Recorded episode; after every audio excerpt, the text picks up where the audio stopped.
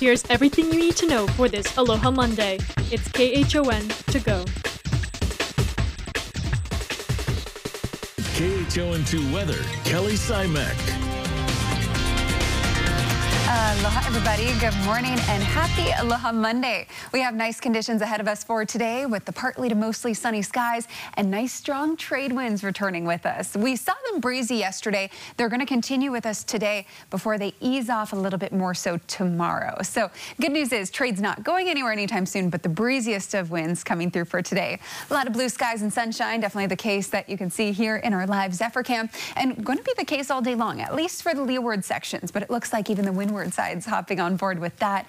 We have a very dry, stable air mass, so windward sections relatively dry this early morning.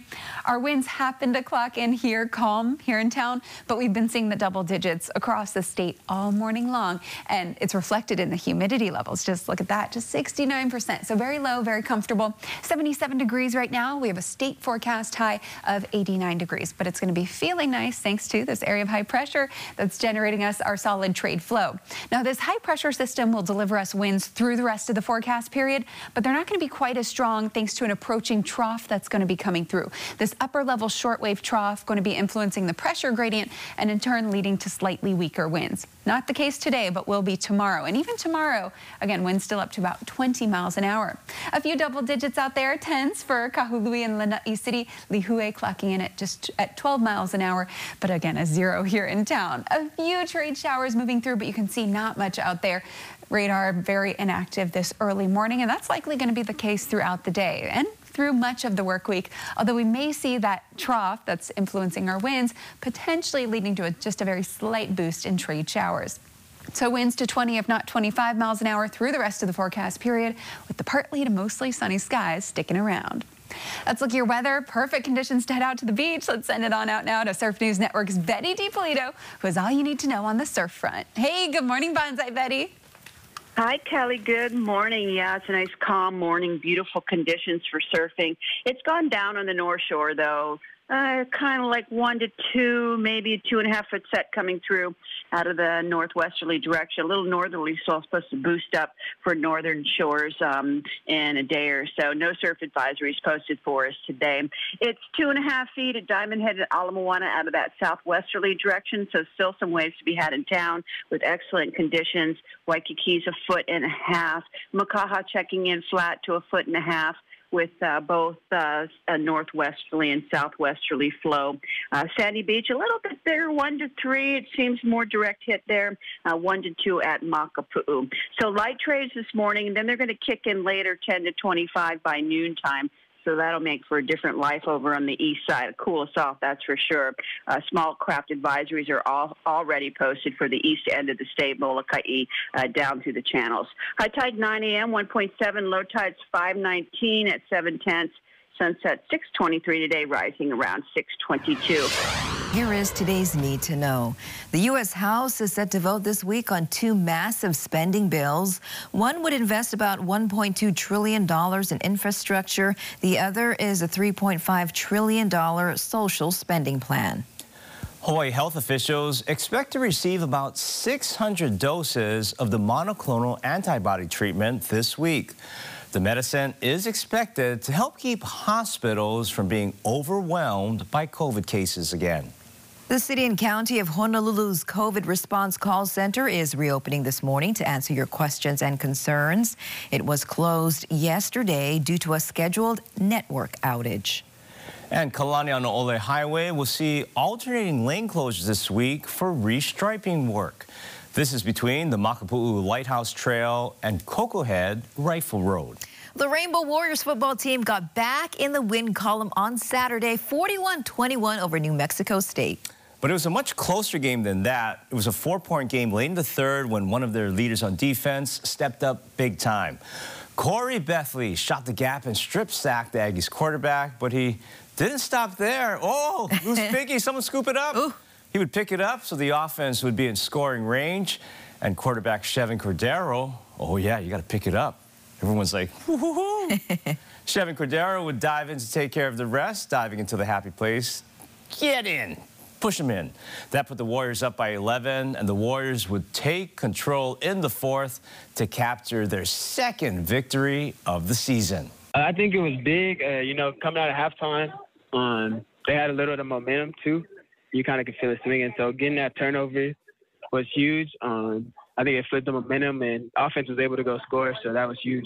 Turnovers on defense is always huge, and especially for KB, you know, he always making plays like that. So he to have that happen, um, I, I mean, it was a huge momentum shift. It was. It's always good to uh, get the offense back on the field when you know, we're watching a game on the bench and we all shoot up, run on the field. We just all got that juice coming off the bench off rips. So I think that was that was big time.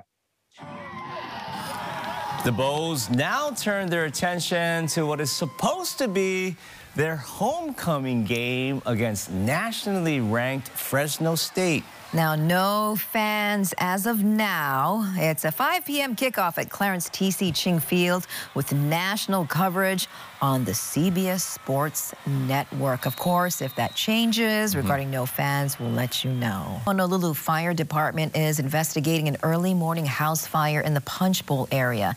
The fire on Auwaiolimu Street was reported just after 12:15 this morning.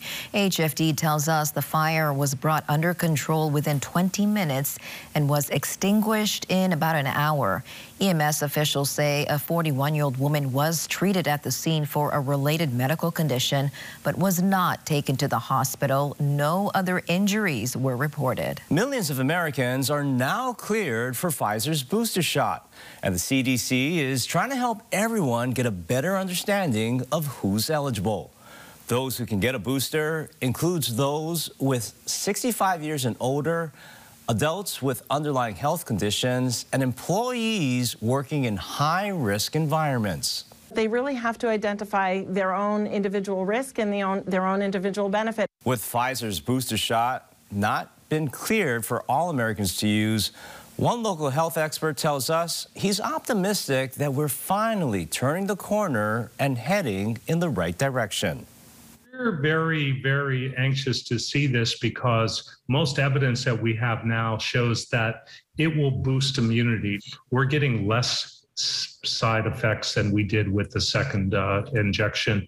You just get a little bit of a sore arm, and the number one thing we'll see is maybe day two, a little bit of fatigue, but the side effect profile is uh, is actually lower and uh, not much at all. Currently, the most long-term data on booster shots comes from Israel and the United Kingdom, where shots have been administered since late July. The man charged with assaulting a flight attendant last week is expected to make his first court appearance today. The incident happened Thursday morning on board a Hawaiian Airlines flight heading to Hilo from Honolulu. Court documents say as the flight attendant was walking down the aisle to collect trash, 52-year-old Stephen Sloan Jr. punched the attendant in the chest and to the side of his head. The flight turned back to Honolulu, where deputy sheriffs arrested him. Sloan has been charged with assault and interference with a flight crew. Meanwhile, the Honolulu Police Department looking for Junior Joseph. He's wanted on a $15,000 bench warrant in connection with a criminal property damage case in Pearl City.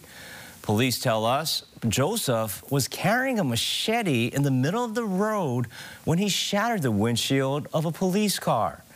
He then began swinging the machete at passing vehicles. The 28-year-old stands 5 foot 8, weighs 160 pounds, and is often in the Waipahu area.